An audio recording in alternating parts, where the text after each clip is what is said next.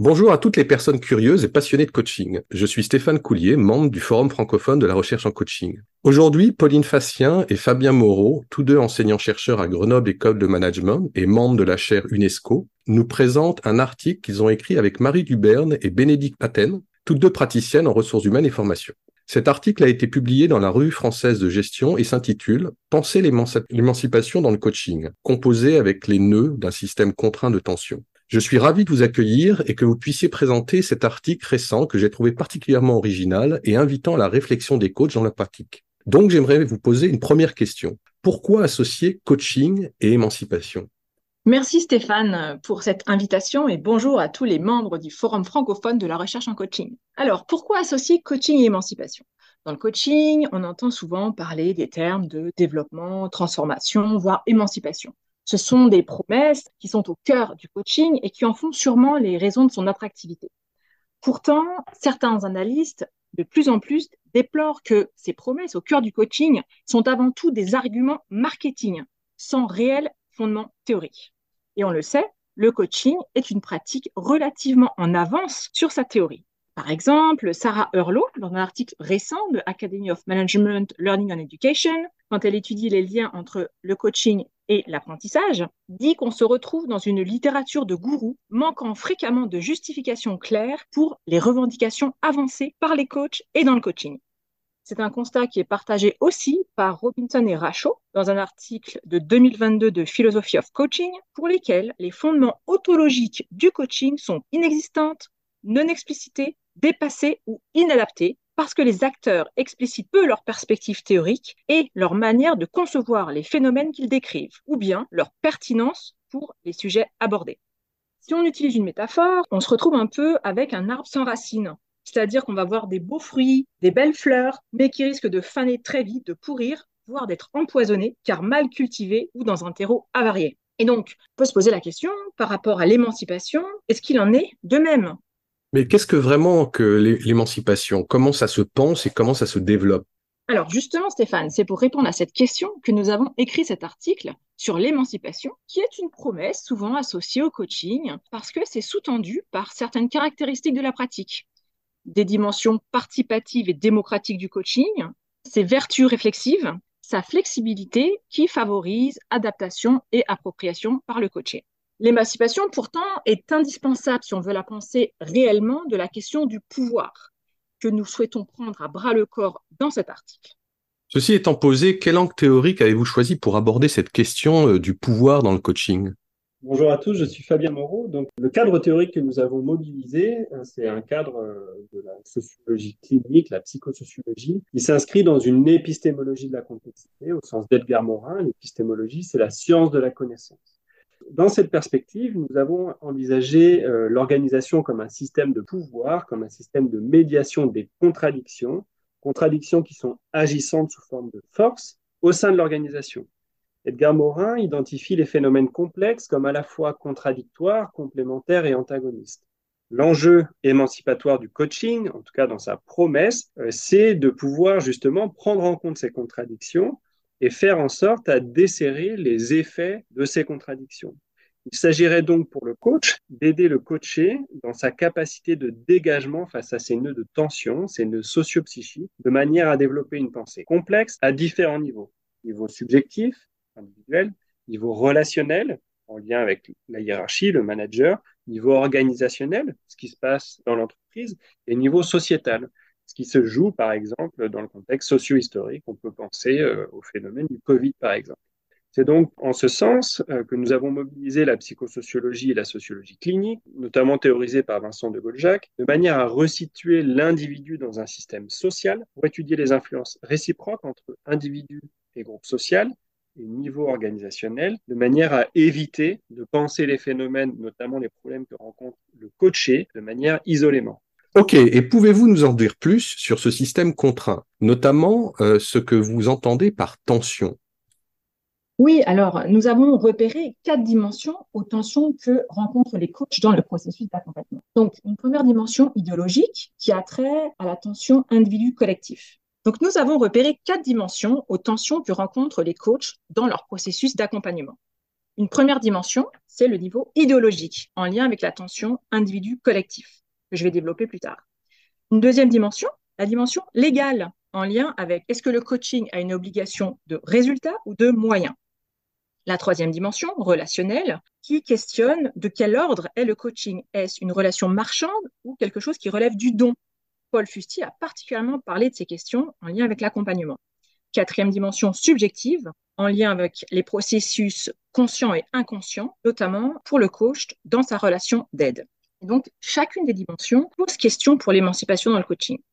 Prenons la première dimension, la dimension idéologique qui a trait à l'environnement culturel dans lequel le coaching prend place et que nous avons donc organisé autour de l'attention individu-collectif. Le coaching s'inscrit souvent dans un discours de promotion individuelle qui tend finalement à individualiser, voire à psychologiser les rapports au travail, c'est-à-dire qu'il va réduire les enjeux, les problèmes à des dysfonctionnements psychologiques ou individuels, des problèmes de stress, des problèmes d'introversion qui vont être résolus avec le coach grâce à un travail sur soi, confiance en soi, une musculation euh, psychologique, on va dire.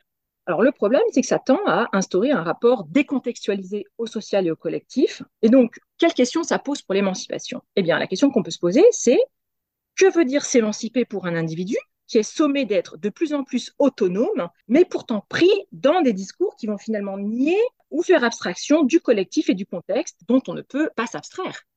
Maintenant, pensons à la deuxième dimension légale que nous avons identifiée. Le coaching s'inscrit dans un contexte d'obligation de résultats de l'entreprise, notamment en matière de risques psychosociaux, qui va finalement contredire certains principes du coaching, comme l'engagement sur les processus et le positionnement plus managérial du coaching que thérapeutique. Et donc, encore une fois, quelle question ça pose pour l'émancipation Eh bien, on peut se demander de quelle réelle marge de manœuvre dispose véritablement chaque acteur dans euh, le contrat de coaching, dans cette intervention, pour s'engager dans cette démarche et par rapport aux résultats attendus. Et la tension qu'on va se poser, toute de questions, c'est finalement, peut-on concilier désintéressement et pragmatisme dans le coaching? Euh, Merci pour ces précisions sur deux, deux des quatre euh, tensions. Mais concrètement, enfin, comment les coachs peuvent-ils faire face à ces tensions? L'idée, c'est d'appréhender le coaching comme une pratique complexe au sens de la mise au contact euh, du coaché et du coach avec ses différentes tensions, ses différents nœuds socio-psychiques, de manière à favoriser une possibilité de dégagement. En ce sens, et au regard des tensions identifiées précédemment, nous avons euh, repéré quatre types de compétences pour lesquelles nous invitons les coachs à, euh, à s'investir. D'abord, la compétence, euh, la capacité dialectique, c'est-à-dire la capacité d'analyse des contradictions agissantes dans le contexte que vit euh, le coaché, mais également dans le contexte que vit le coach dans la séance d'accompagnement.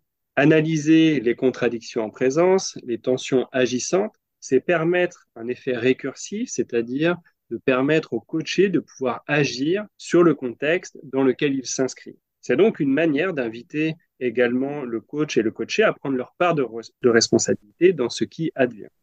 Deuxième compétence, la capacité d'historicité, c'est-à-dire la capacité à ressaisir le passé dans le présent pour envisager un futur différent. L'historicité suit une hypothèse théorique qui est la suivante. L'individu est le produit d'une histoire dont il cherche à devenir le sujet. L'idée dans une séance de coaching, c'est d'inviter le coaché à ressaisir l'expérience professionnelle vécue pour décaler le regard, mais également pour le coach de s'interroger sur ce qui l'a amené à vouloir être dans une relation d'aide dans le contexte du travail. Troisième compétence, la métacommunication, qui vise d'une certaine manière à nommer les contradictions qui sont agissantes pour le coach dans sa compétence d'accompagnement et d'inviter le coaché à identifier les contradictions qu'il traverse.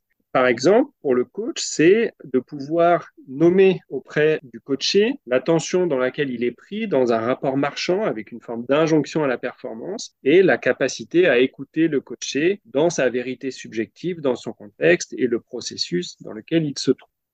Quatrième compétence, la capacité de symbolisation, c'est-à-dire la capacité à donner des repères qui sont fiables et sécurisants. Par exemple, la règle que vous connaissez tous, la règle de euh, bienveillance sans complaisance ou encore de confidentialité.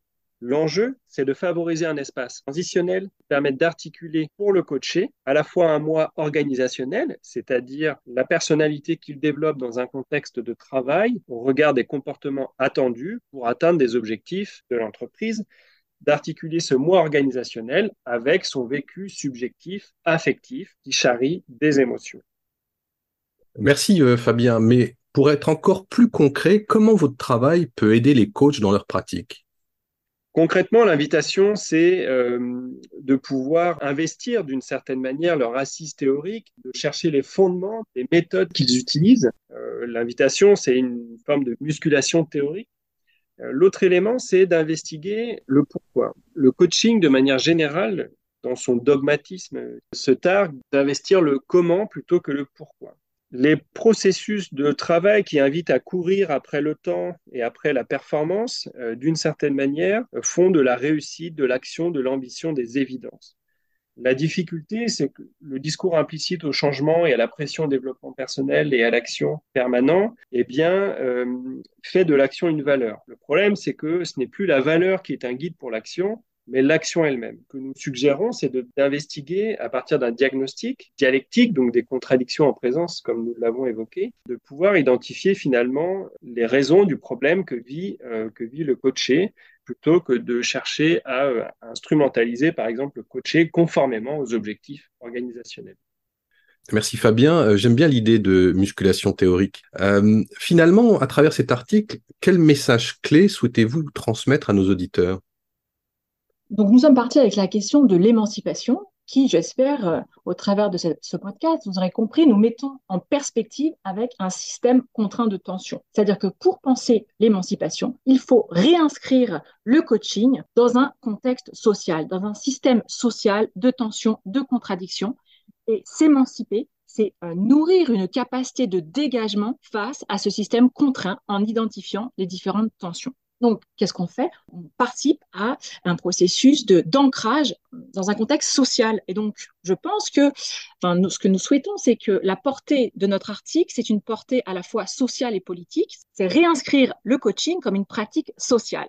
Cette dimension sociale, on va dire en anglais ce social turn, de plus en plus finalement de praticiens et de chercheurs l'embrassent, comme par exemple Judy Gannon dans un euh, récent article de Philosophy of Coaching. Et il a été euh, théorisé notamment par euh, Hani Choukri et Helen Cox dans leur article Management Learning, hein, qui disent que finalement, le coaching est à la fois fait, produit par la société, en même temps qu'il fait quelque chose, qu'il produit quelque chose pour la société. De la même manière, Scarlett Salman euh, montre en quoi, au travers de l'analyse des pratiques discursives du coaching, c'est-à-dire du discours du coaching, montre comment le coaching associe à la fois des couples problèmes-solutions. En quoi le coaching se présente comme une solution à différents problèmes qui ont été construits socialement pour justement justifier le coaching comme solution à ces problèmes, dans une dynamique de construction sociale. Alors, ce euh, double mouvement de produit-producteur, problème-solution, euh, a souvent pris une connotation assez négative chez les chercheurs qui vont y voir euh, une manière d'aborder le coaching comme un pansement temporaire face à des symptômes en laissant les causes profondes non touchées ou un palliatif pour aider finalement les managers à mieux fonctionner dans des systèmes dysfonctionnants. Mais nous pensons que cette dimension sociale, elle est cruciale à l'heure des crises économiques, politiques, environnementales, où le coaching ne peut s'abstraire, dont le coaching ne peut s'abstraire. Hein. Il y a vraiment une demande de réancrer le coaching dans son tissu social, économique. Donc ça, c'est pour la dimension sociale. Pour la dimension pratique, eh bien en fait, je pense que notre article met en avant que le coaching, ce n'est pas quelque chose qui se pense uniquement au travers de modèles décontextualisés, désincarnés, avec une promotion trop forte des outils et un accent trop fort sur les outils. Parce que ces outils, cette approche abstraite, elle a tendance à oublier que le coaching, c'est quelque chose qui se fait, qui est avant tout une action, qui est un processus émergent en interaction avec d'autres personnes, avec un contexte. Et donc, le coaching résulte d'une construction vivante plutôt qu'une abstraction prédéfinie par des modèles. Et donc, promouvoir l'idée du coaching comme une pratique sociale, c'est finalement faire le pont entre le macro du social et le micro de l'approche par la pratique. Merci Pauline et Fabien euh, pour cette discussion qui, j'en suis certain, contribuera à aider les coachs euh, à développer leur approche réflexive de leur pratique et aussi euh, qui touche des sujets qui nous intéressent dans nos podcasts hein, autour du rôle social du coaching, puisque j'entends dans ce que tu dis à la fin où en effet le, le coach comme praticien réflexif, on est en plein dedans, qui agit en même temps qu'il pense et qui se construit dans sa pratique également. Donc je, je vois toutes ces références qui sont très intéressantes. Pour les auditeurs qui veulent aller un peu plus loin et se référer directement au texte présenté aujourd'hui. Vous trouverez les références complètes dans la description du podcast. À bientôt pour notre prochain rendez-vous mensuel.